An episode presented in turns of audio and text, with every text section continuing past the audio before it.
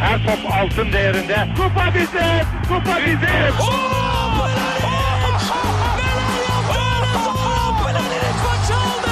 Dengeli de attı. İsabetine buldu. Magna Fontervi. Zora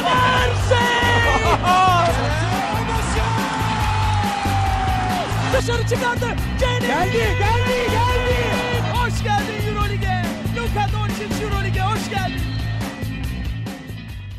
İkili Oyun'un 114. bölümüne hoş geldiniz. Ben Serkan Mutlu. Mikrofonun diğer ucunda evlerinde devamlı Rob de Chamber'la gezen basketbolumuzun kalifiye isimleri Ali Aktin ve Tancan Fümen var. Selamlar beyler. Selamlar. Abi ben yeni taşındığım için röpte şambırı bulamadım. Kim bilir Donla hangi? yok yok tişört mişört ama röpte şambırımı çok özledim. Umarım bu. Yeni ev hediyesi alayım hemen abi sana ben. Aa çok teşekkür ederim çok sağ ol. Tancan'ın adresi açığa çıktığı için ve binlerce fan maili yağınca taşınmak zorunda kaldı. Arkadaşlar yapmayın böyle şeyler. evet abi yapmayın ya Şey, gözünüzü seveyim. Twitch Nasıl bir sırasında Özelimiz var ya. Arkadaki su saatinden bulmuşlar Tancan'ın adresini. Evine SWAT timi yollamışlar. Ca- şeye taşa kağıt sarıp tehdit notları atıyorlar oğlum. Kaçtık mecburen. Hater diye böyle değil mi? İçinde not var. LeBron James'in şeyiz hastasıyız sen ne diyorsun lan tırrek diye taş atıyorlardı. E, Tancan koli açıyor. Ben kaka temizliyorum. Ali sen ne yapıyorsun? Ne yapıyorum? Çok bir şey yapmıyorum ya takılıyorum öyle. Ya senin hayat güzel ya. Hayat sana güzel. Bekar hayatı. Şimdi bekar hayatı deyince çok geniş bir havuz oluyor tabii. Çok detaylandırma bence. Boş ver. O- Oralara girmek istemez. Ee, Euroleague konuşacağız. Ee, konuşmaya başlamadan önce bize görüş, yorum, öneri ve soru gibi şeylerinizi iletebileceğiniz kanalları hatırlatayım. Web site adresimiz ikiloyun.com, mail adresimiz selam@ikiloyun.com.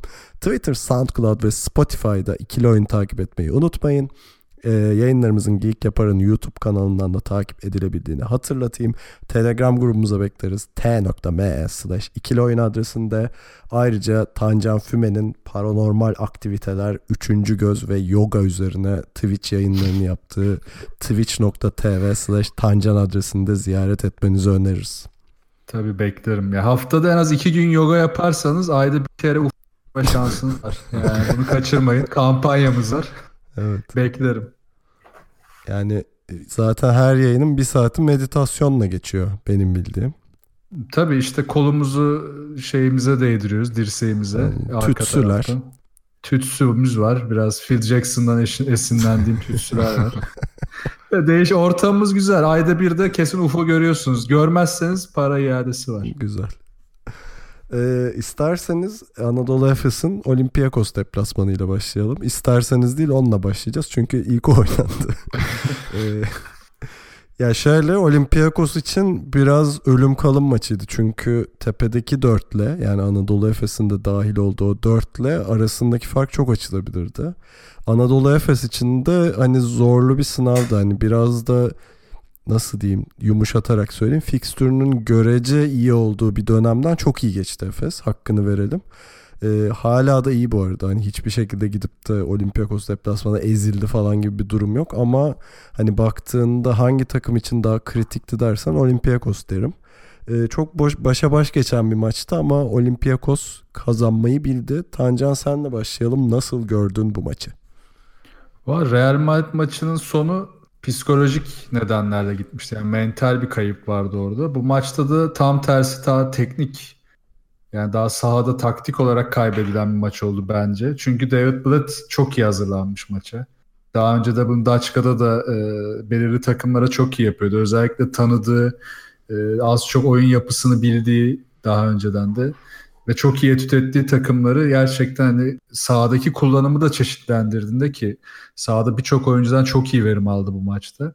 Özellikle Printezis bence e, uzun sürelerdir yapmadığı kadar iyi bir savunma koymuş sahaya. Hepsinden ayrı ayrı da beklediğini alınca Anadolu Efes'in işi çok zor oldu. Özellikle kısalar üzerinden ve 4-5 numara tarafında çok fazla strateji döndü iki taraftan da.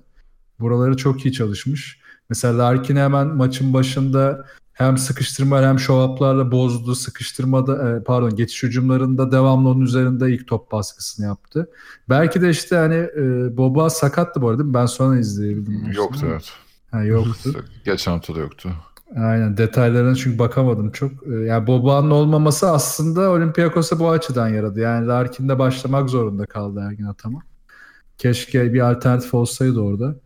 Ee, dört tarafında da hani özellikle Moerman'ın savunma zaaflarını çok iyi vurdular. Ee, topsuz taraftaki savunma switchlerini, topsuz taraftaki katlardan sonra oyuncusunu takip etme gibi çok fazla hata yaptı Moerman ve buraları da çok iyi değerlendirdi Olympiakos.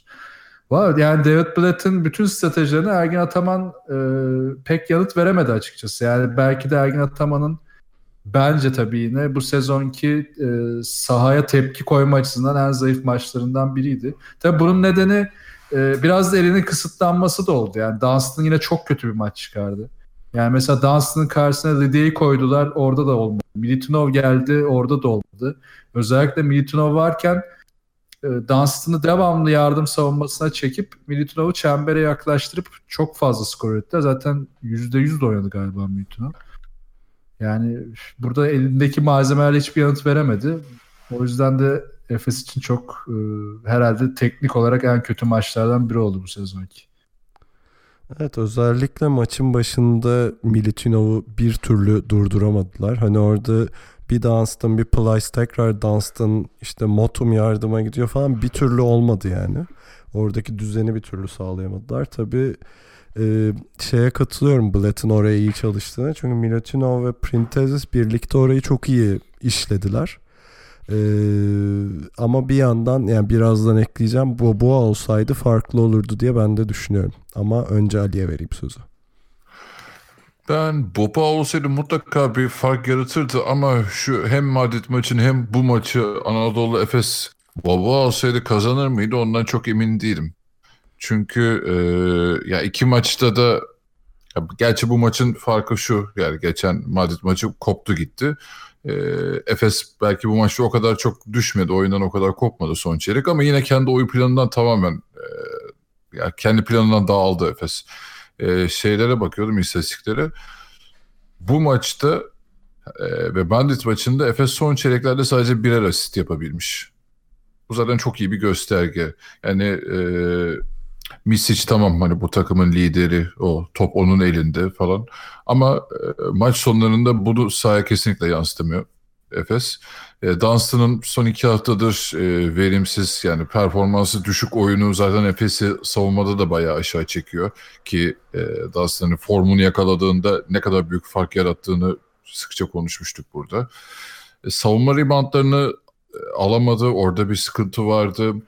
İkili oyunları oynatamadı bir türlü Efes istediği gibi maç sonunda tamamen bireysel üretime döndü. Bunlar da çoğu zorlama şutlardı. E, bu sorunlar üst üste bitin gelince Olympiakos maçı çevirdi maç sonunda.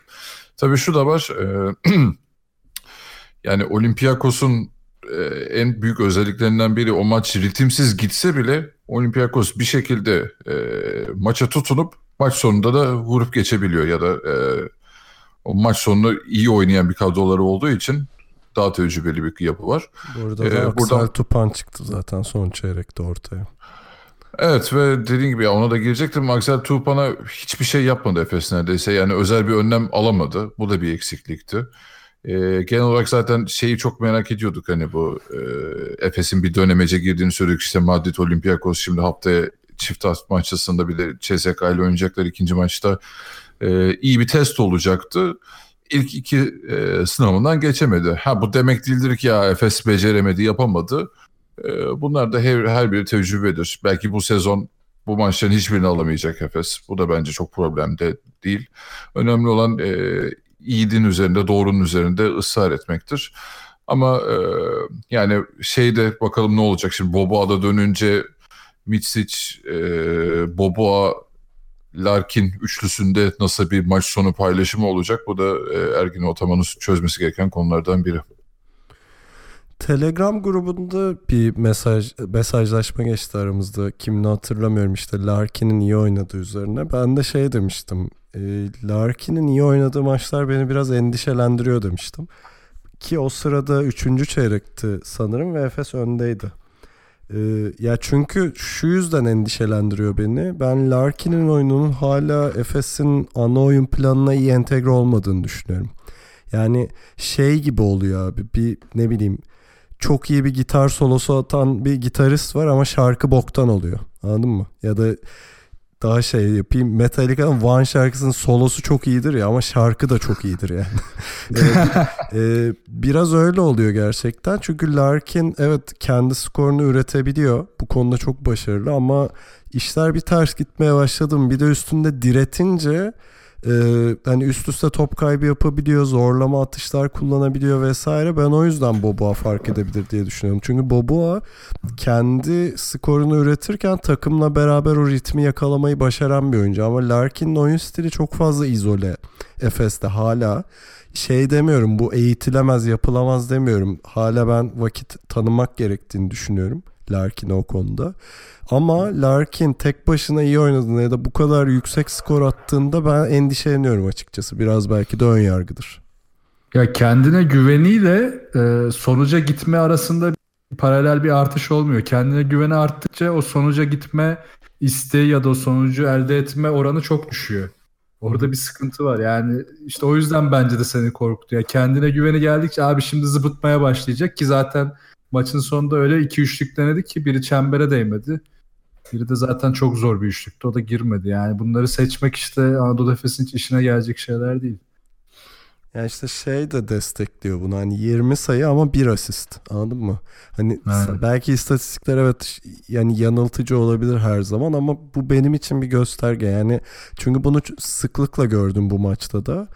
Ee, hani işlediğinde işliyor ve bu maçta kazandırır Anadolu Efes'i ama yani Real Madrid ve Olympiakos deplasmanları olmaması lazım bence bunun. Hani daha küçük takımlara karşı çok iş yapar, gayet de iyi çalışır.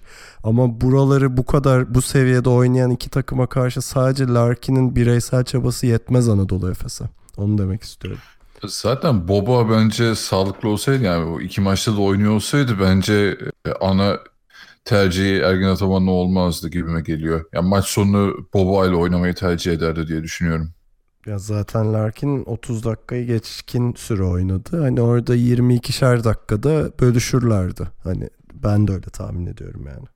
Aynen. Ya tabii Larkin'in e, niyetinde çok bir kötülük yok. Çok fazla. Hatta savunmada bile çok istekli. Ama işte bu tercih sorunu. Üstüne de Anadolu Efes çok hücum reboundı verdi. Bu hücum reboundlarını verdikçe Larkin gibi oyuncular aslında daha çok yıpranıyor. Yani savunmayla uğraştıkça bu adamları daha fazla savunma yapmaya zorladıkça onları daha çok yıpratıyorsunuz. Zaten özellikle maçın sonlarına doğru daha da bir kontrolden çıktı. Hem savunma tarafında hem de hücum tarafında. E Blatt de bunu hep hesaplamış. Yani tahmin de ediyordu herhalde aşağı yukarı böyle olacağını. İyice üstüne gidince zaten o da bayağı bir kontrolden çıktı. Zaten Ali de şey demişti işte Mis için orta mesafeler ya da işte kaldırıp attığı üçlükler ki gerçekten boş şutları buluyor. Onun tercihleri o kadar sorun değil ama bir yerden sonra o kadar çok ona tıkanıyoruz ki özellikle son çeyreklerde zar atmaya dönüyor bu sefer. Çünkü yine Real Madrid maçında olan çembere yakın üretimimiz çok kötü. Yani orada istikrarlı bir üretim asla bulamıyor Anadolu Efes. Yani geçen hafta da benzer şeyi konuşmuştuk. Hani Fenerbahçe işte mesela bu hafta Löwern de buldu. Ondan önce Kalinic de buldu. Ondan önce Vesely de buldu. Anadolu Efes'te yani kısmet. Yani bulabilirse Merman buluyor. Dunstan formda değilse zaten oralara kimse giremiyor. Yani bu çembere yakın üretim konusunu çözebilecek kişi Larkins'e de o da çok kararlı çembere hala iyi gidemiyor. Yani çok kısa bir periyotta çok iyi oynadı. Ama onun dışında yine çok kararlı çembere giderken göremedik kendisini. Ama herhalde bir iyi haber. Ben Mitsic'in formunun giderek artarak devam etmesi bir de. Ee, şey çok oturdu yani takımın doğal lideri e, konumuna çok iyi oturdu ve çok isabetli atıyor gerçekten de. Bu maçta hani Larkin'in e, skor katkısı tamam evet ama Mitz için takımla beraber yani takımı ayağa kaldıran ve maça tutunduran sayıları çok önemliydi ve bunları hiç eli ayağı titremeden atmaya devam ediyor. Bu Efes için evet belki Hani bu bu virajda kaybettiler iki maçı. CSK deplasmanı da çok zor olacak olabilir. Ama Efes'in sadece bu formasyon bir de EuroLeague'de ilk 5 sıraya tutunmasına yeterli olacak. Çünkü alt taraftaki kaliteyle Efes'in kalitesi arasında bariz bir fark var yani. Kesinlikle. Bir de Tancan'ın söylediklerine ek olarak da hani Mitz için yani o rolü çok benimsedi. yani rolünü çok iyi anladı. Liderlik rolünü aldı ve gerçekten çok formda oynuyor ama e, şey durumuna düşmemesi lazım Efes'in. Fenerbahçe'de de bu sorun olmuştu. Hani Sulukas'ta mesela bu sıkıntı vardı. Yani o skoru o skor yükü onun üzerine geldiği zaman e, işlerin rengi değişebiliyor. İşte özellikle maç sonlarında falan yani Mitz işte top kaldı ve hadi üret yani. Hem oyunu sen aç hem e, pasları sen at. O skorer e, yükü de sana kalsın o olmuyor işte o bozuyor Efes'i. Fenerbahçe'de de Sulukas'ı bozuyordu bu durum. E, o konuya Ergin Ataman'ın bir çözüm üretmesi lazım. Aslında Efes'in orada eli zengin yani Boboa, Simon, Mitsic, ee, kim var dördüncü? Ha, Larkin Merman var. da, Larkin var. Merman da atabiliyor aslında. Tabii tabii yok ben kısa departmanından Ha, kısa olarak. Eğer hani iyi bir günündeyse Doğuş Balbay bile eklenebilir oraya. Hani o, o konuda Efes'in eli zengin yani Fenerbahçe'de Sulukas'ın bir dönem yani Gudur için biz tokatlamadan önce hani formsuzdu ya.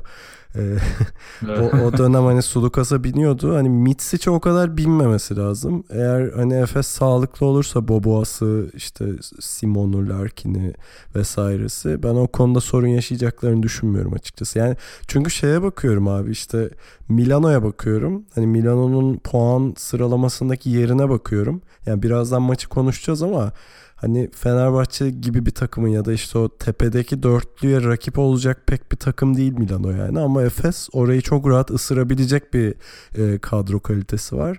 O yüzden belki de hani Olympiakos deplasmanında alınan bir mağlubiyet o kadar da üzmemeli yani Efes'i.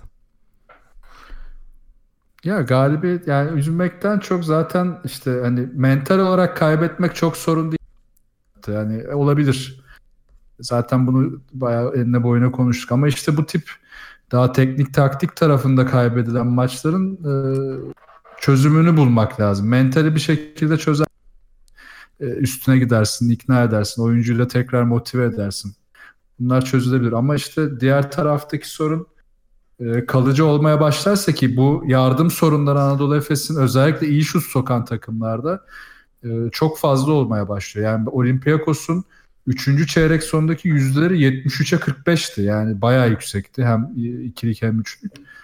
Yani Anadolu Efes'in burada biraz daha iyi savunma yapma alışkanlığı da getirmesi lazım. Yani e, bu tip stratejilere daha iyi yanıt verebilmesi lazım. Umarım çözecekler. Ya bir yandan da biraz şans da olacak be. yani ha, olacak canım ya tabii, gerçekten tabii. Real maçı da Olympiakos maçı da yani Aksel Tupan böyle oynamasaydı son iki çeyreği Real maçı zaten hani bariz ucu ucuna kaçan bir maçtı. Belki de Efes ikisini de yenebilirdi yani. Ona katılıyorum ya kesinlikle. İşte biraz o da zamanla olacak ya. Topta sevecek geyiği vardır. Peki var mı ekleyeceğiniz bir şey Efes adına? Benim yok. Yok abi. Ee, yani şeyle bitirelim isterseniz. Önümüzdeki hafta yani bu hafta e, çift maç haftası. Efes önce Bıdışnos'la oynayacak. Sonra CSK deplasmanına gidecek. Ne yazıyorsunuz? 1-1 mi? Ee, yani evet realistik olmak gerekirse öyle olur. Ben CSK yeneceğini düşünüyorum Efes'in ya. Oo. Oo. Aynen. CSK'nın çünkü savunma zaafları ve istikrarsızlık istikrarsız olduğu alanlar Efes'e uygun. Ee, İstanbul'da olsa katılırdım da deplasmanda biraz zor geliyor abi. Valla bakalım göreceğiz. O zaman iddiayı koyalım ortaya. Alırım anahtarını. Ben Mısır'ımı aldım sizi izliyorum. NBA Lig Pass'ini alan tamam. Oha. o çokmuş. Ege Ege'ye bir şeyler alayım ben. tamam. Ben de sana kolye alırım. Tamam. Ee, peki kısa bir ara verelim. Sonra Fenerbahçe'nin Milano maçını konuşacağız.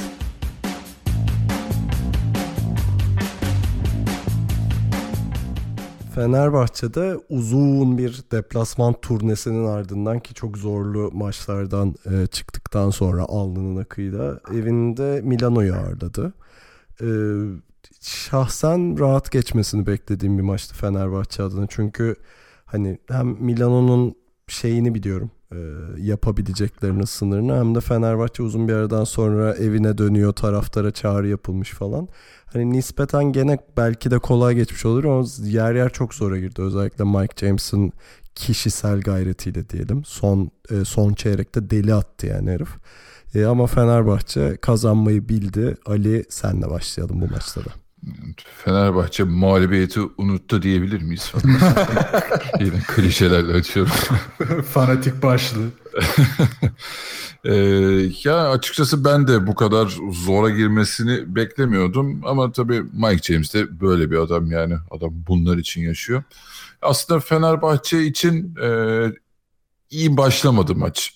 Niye? Çünkü e, Fenerbahçe'nin yani karşıda Mike James gibi sahayı çok hızlı geçebilen, e, topu iyi dağıtabilen o noktalarda bir oyuncusu var ki yıllardır bu Fenerbahçe'nin zaten e, şey yumuşak karnı oldu. Sahayı hızlı geçen guardlara karşı. E, Milan'da bu şeyi iyi işledi aslında maç başında Fenerbahçe'ye karşı. Çok koştular. E, bir de Fenerbahçe e, rebound, defansif reboundlar da çok e, kötüydü. Yanılmıyorsam ilk 14 dakikada 8 tane verdi e, Milan'ın rebound. E, bunları da aldığı gibi zaten e, Milan'da hızlı oyunuyla Fenerbahçe'ye karşı fark yarattı. E, ondan sonra ama tabii burada haftalardır konuştuğumuz bir şey var. Fenerbahçe e, yani çok sabırlı oynuyor bu sene. Gerçekten o maç ne kadar kötü giderse gitsin, reboundlarda ne kadar sorun yaşarsa yaşasın o maçtan hiç düşmüyor Fenerbahçe. E zaten e, maç içerisinde de bu tempoyu koruyunca karşılığını her zaman alıyor. Ki burada da e, maç sonunda Fenerbahçe şuttan çok e, potaya gitmeyi, çembere gitmeyi tercih etti ve bunun e, karşılığını da aldı. E, Datome'nin burada tabii e, üstünü çizmek lazım. Pardon altını çizmek lazım. E, o savunmadaki eforuyla, hücumda verdiği katkıyla gerçekten hani Fenerbahçe için ateşi yakan isim oldu diyebilirim. Ve Fenerbahçe ikinci yarıda şunu çok iyi yaptı. Topun değerini çok iyi bildi. Fenerbahçe'nin ikinci e, devredeki top kaybı bir. E, Milan'da ikinci daha doğrusu son çeyrekte tamamen topu Mike James'e bırakıp onun atmasını beklediği için ki hani 20 attı adam daha ne, at, ne yapsın. Ama Fenerbahçe'ye karşı da hani bu e, çok sökmeyecek bir taktikti. Fenerbahçe'de ona karşı hamle olarak e, son çeyreklerin güvenilen ismi Guduric'e e, ortaya sürünce e, kazanan Guduric oldu. Ya bu arada ilk kez dinleyen varsa neden güldüğümüzü belki anlamamıştır ama haftalardır Guduric'i adam eden ekip biz olduğumuz için belki bilmiyorsunuzdur. ee, kendisi sadık bir dinleyicimiz ve üst üste uyarılarımıza böyle cevap verdi. Teşekkür ederiz. Gudur her hafta her, her hafta Sırpça mail atıyor anlamıyoruz. Umarım güzel şeyler yazıyordur.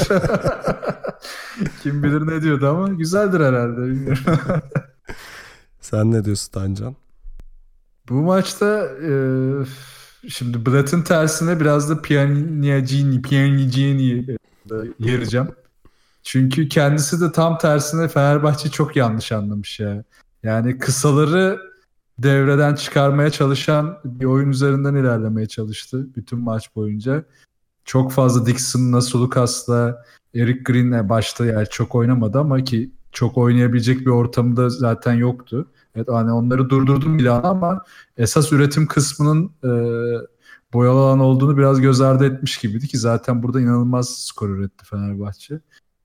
O yüzden Pjanicini'yi buradan eleştiriyorum. Ee, Peki İkinci abi konu... şeyi düşünüyor musun? Yani Milan'ın Fenerbahçe'nin boyalı alan üretimini sınırlandıracak bir e, kadro kalitesi olduğunu düşünüyor musun? Şimdi kadro kalitesi yok ama en azından stratejiyi böyle bir kurabilirsin. Hatta aslında düşünmüş. Ee, şöyle özellikle top Vesely'e Vesely'e indiğinde çok ciddi bir yardım baskısı çalıştılar orada. Çok fazla sıkıştırma baskı denediler ama işte dediğin konudan dolayı olmuyor. Kalitesizlik var orada ama evet. çok çabuk vazgeçtiler bundan. Yani Şimdi- çünkü Milan e, özür dilerim bölüyorum da hani senenin başından beri bunun etrafına kurulmuş bir takım bir yandan da. Hani çok bariz şekilde adamların e, perimetre yani kısalarıyla uzunları arasındaki kalite farkı çok bariz yani. Çok ve hiçbir şekilde onlara savunma da yaptıramıyor yani. Ama ne olursa olsun şu var. E, içerideki üretimi sekteye uğratmak için sonuna kadar ısrar etmen lazım. Bunu da çünkü Obradovic tarafından örnek vereceğim. Mesela Obradovic de Mike James üzerine mutlaka e, çok sert show up üstü işte switch ya da çok ciddi baskı stratejisini oluşturmuş. Ve bundan ilk çeyrekte berbat bir sonuç çıkardı. Yani ilk çeyreğin skoru da bunu gösteriyordu. Mike James çok fena cezalandırdı bunu. Ama Obradovic vazgeçmedi. Evet tabii ki kalite olarak fark var ama işte siz vazgeçmeyince sonuna kadar zorlayınca hani belki Fenerbahçe'nin buradaki etkisi %60-70 olur da Milano'nunki %30-40 olurdu ya da 20 olurdu. Milano'nunki 0 oldu. Yani belki o %20 etki maçı son topa getirmenizi sağlardı. Biraz bence burada sorun oldu Milano tarafında. Obradovic zaten bunu artık çok iyi planladığı için bu tip şeyleri vazgeçmemesinin nedeni de çok belli yani takımına sonuna kadar güveniyor. Ben birçok koçta bunu göremiyorum Euroleague'de. Mesela Ergin Ataman da dahil. Yani takıma elindeki malzeme ne olursa olsun %100 güvendiğini göstermen de şart ya. Ya bunu Obradovic dışında belki Lasso yapıyor diyebilirim. Yani daha da fazlası yok. Bled bile bu kadar e, güvenmiyordur takımına. Ki zaten Obradovic de şu yüzden güveniyor. Yani Lovern'i de sabrede de bu hale getirdi. Guduric'i de sabrede de bu hale getirdi. İkisi de Kalinic'te hatta geçen sene Kalinic'ten sonra bu sene ilk Kalinic'te ekstra iyi katkı verdiler. Zaten bu oluşturduğu strateji Lovern'la Kalinic girince çok iyi çalıştı. Yani Mike James üzerine çok sıkı show up baskıdan sonraki switchler, to- topsuz taraftan gelen yardımlar falan çok iyi çalışınca zaten Fenerbahçe sonuca çok rahat gitti. Ben yani şeye katılıyorum abi. Ben zaten Fenerbahçe adına o yüzden rahat geçeceğini düşünüyordum. Yani Fenerbahçe'nin Tabii tabii. pota altı etkinliğine Milano'nun cevap verecek silah olmadığını düşünüyordum. Ee, ki hani büyük bir kısmı böyle geçti ama evet Mike James bir faktör olarak bu kadar. Bu arada çok zor şutları soktu yani. Orada şey dedi bir savunma zaafından da bahsedemiyorum. Özellikle böyle dipten soktuğu bir üçlük var. Artık Hmm. Kalinic elini ayağını her şeyini gösterdi gene de soktu falan. Ee, hani e, takdir etmek lazım ama bir yandan da benim bu durumlar için kullandığım bir laf vardır. Gerçekten Mike James'le yaşıyorsan Mike James'le de ölüyorsun yani. Hani sadece ona bağlı olduğunda hücum planın yani Fenerbahçe gibi bir takımı yenmen çok zor oluyor. Yani çok yolunda gitmesi lazım her şeyin. Hani nispeten yolunda gitti. Son hani oyunun sonlarına doğru 2 2'ye de düştü fark. Ama orada Guduric sen sokuyorsan dur ben de sokayım diye 2 üçlük sokup maçı bitirdi yani. Abi zaten o oyun planında hani tamamen 1'e 9 oynuyorsun ya maç sonunu Milan'la beraber. Yani şeyle e, Mitsov'un Kuzminskas'ın eline top değmedi son çeyrekte neredeyse. Ya bu adamdan bir de şey e, hani hazır olmasını o şey pozisyon bekliyorsan falan hiçbir verim alamazsın. Tabii çok zor. Mitsov'u niye Efes almadı ya? Bak gene Efes'e adam. Ya bir şey değil mi? Cuk otururdu ya. Gerçekten 1 1 2 4 5 arası çok iyi. 3 3 numara bir tek Anderson var. Çok saf 3 numara hani yani NBA dışı konuşuyorum. Tabii NBA'de pozisyon arası artık geçişkenlik bitti yani. Her pozisyon herkes oynayabiliyor da Avrupa çok kısıtlı olduğu için bir saf 3 numara yok yani. Bir Anderson var. O da zaten tam saf da değil yani. Yarım Hı hı. uç gibi. Ondan da daha iyi olurdu bence ya.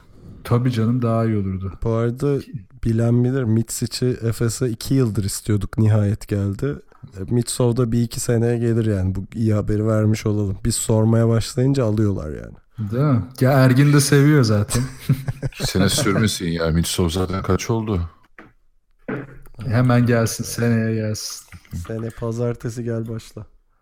Ben bir iki bir acı bir şey ekleyeyim maçla ilgili. Biraz acı noktalardan Bu bahsedeyim. arada Mitsov 33 yaşındaymış hele. 33 mu o bayağı? olmuş. İki sene sürmesin abi. Abi işte 34'ünde gelse 36'ya kadar oynatırız. Buyur Tancan. Abi şey spacing konusu çok kötüydü ya Fenerbahçe'de maç boyunca. Hatta bunu bir enstantane üzerinden e, hatırlıyorsunuzdur. Sulukas'ın bir drive'ında Guduric dipten kat etti bir anda. Guduric'in savunmasıyla Sulukas kafa kafaya geldiler. Hatta bayağı tartıştılar sonra. Hatta bu tartışma bench'te de devam etti. Hı hı.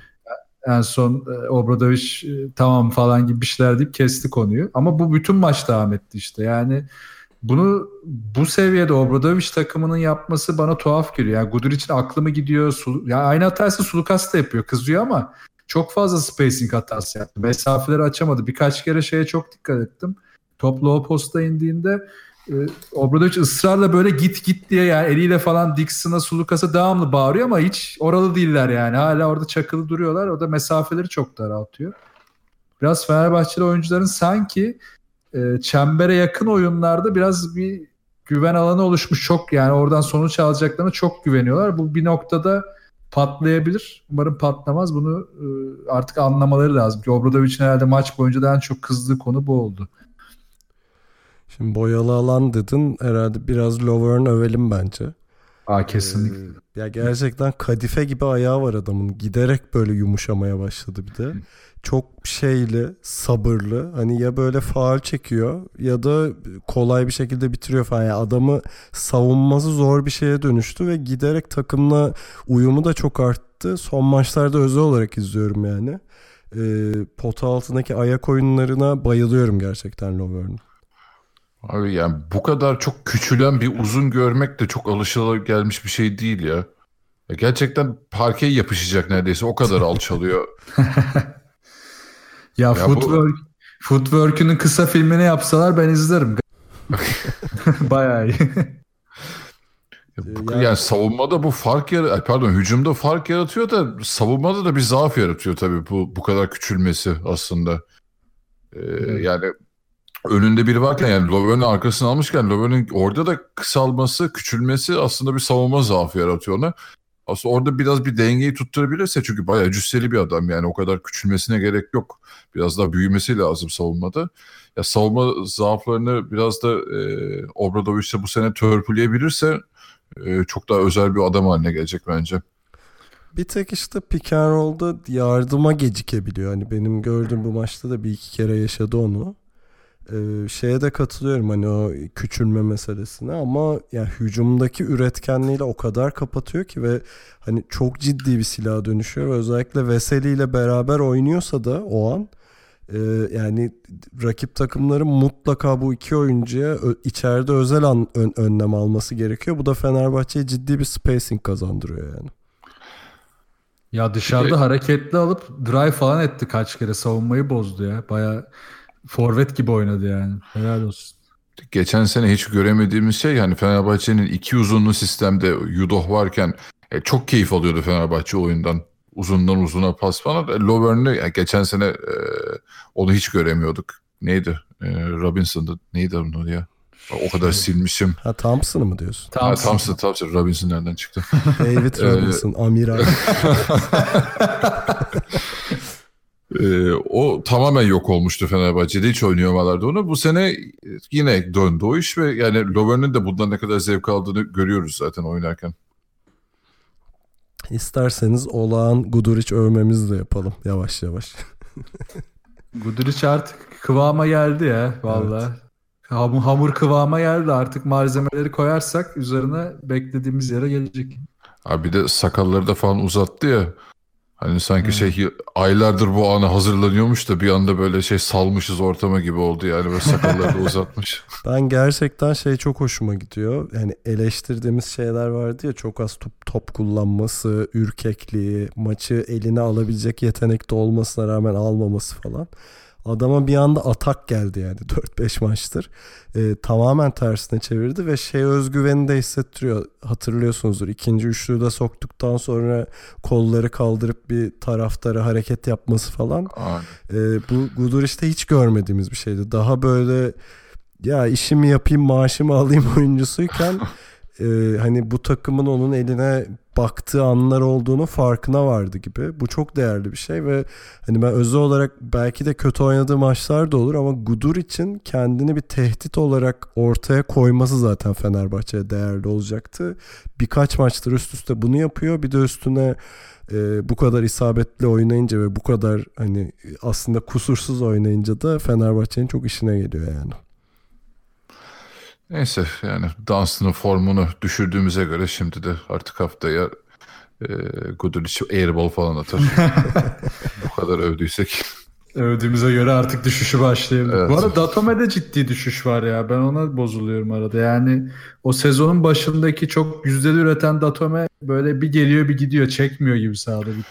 Şut formunda kat- katılırım ama abi Datome'de efor hiçbir zaman eksilmiyor ya. Yo o tarafta sorun yok. Üretimde sorun var. Yani işte Evet, bu da evet.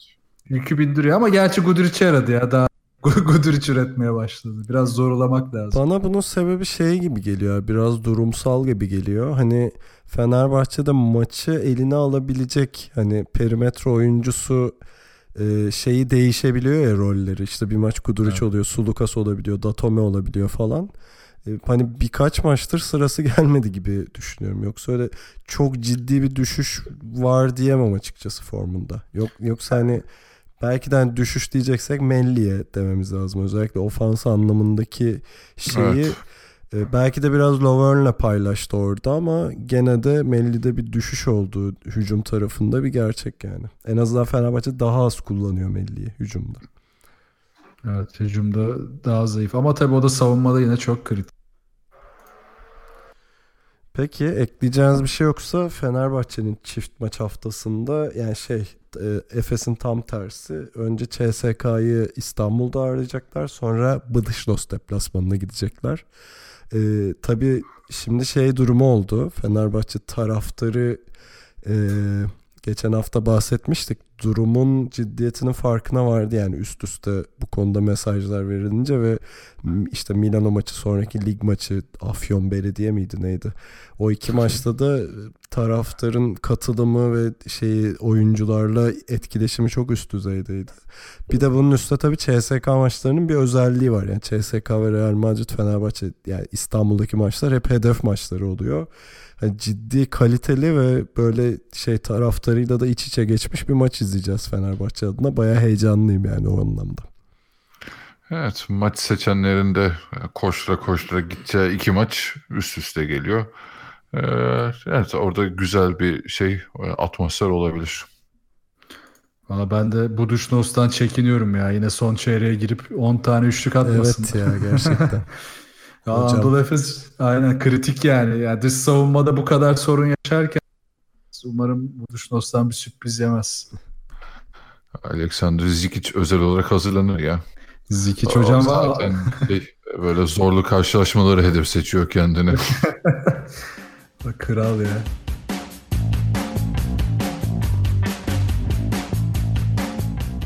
İkili oyunu dinlediğiniz için çok teşekkür ederiz. Hafta içi muhtemelen NBA yayınımız olacağız. Orada tekrar görüşeceğiz. Ondan sonra da e, dediğim gibi bu hafta içi çift maç haftası olacak. Muhtemelen bir sonraki hafta sonunda bu çift maç haftasındaki Anadolu Efes ve Fenerbahçe'nin maçlarını konuşuyor olacağız. E, ben yokken tabii Ali Aktin ve Tancan Fümen bir karar almış. Darüşşafaka konuşmuyoruz. E, ya konuşmuyoruz değil de biraz fazla aynı şeyleri söylediğimizin e, farkına vardık. Bir de iddiaları da azaldıkça hani konuşacak şey azaldı açıkçası. Hani orada belki merak edenler varsa enteresan bir şey olursa tabii ki de bahsederiz ama ağırlığı biraz hani biraz daha tepeye oynayan Anadolu Efes ve Fenerbahçe'ye verme kararı aldık. Be işte ekstra bir kırılma olursa zaten konuşuruz. Bir değişiklik olursa. Valla işte zaten koç değişikliğini yaptılar. Ee, Selçuk Ernak geldi. E, tabii şey de beklenemez. Hani o hoca geldi bir anda takımda değişim rüzgarı falan da öyle iki günde olmuyor maalesef. Bakalım onun meyvelerini ve vermeye başladığında mutlaka konuşuruz. Hemen bize görüş, yorum, öneri ve soru gibi konuları iletebileceğiniz platformlarımızı hatırlatayım. Web site adresimiz ikilioyun.com, mail adresimiz selam@ikilioyun.com, Twitter, SoundCloud ve Spotify'da ikili oyun takip etmeyi unutmayın. Telegram grubumuza bekleriz. Güzel muhabbet dönüyor. t.me slash ikili oyun adresinde yayınlarımızın Geek Yapar'ın YouTube kanalından da takip edilebildiğini hatırlatayım. Son olarak yoga ve pilates konusunda uzman Tancan Füme'nin twitch.tv slash tancan adresindeki streamlerini kaçırmamanızı öneririm. Beklerim. 3 yayında kafanızın arkasına Tabii, Üçüncü ayağınızı- gözü açıyoruz. Üçü de açıyoruz. Ayağınızı da kafanızın arkasına koyuyoruz. Üç Koya- yayında koyamazsanız paranız, bitleriniz iade. bitler iade. Bu arada Tancan Netflix'te Cam diye bir film var izlemeni öneririm. Madem Evet, onu- streamersın. Onu not aldım izleyeceğim. Ee, peki NBA yayında görüşeceğiz. Görüşene kadar kendinize iyi bakın ve hoşçakalın. Hoşçakalın. Görüşürüz.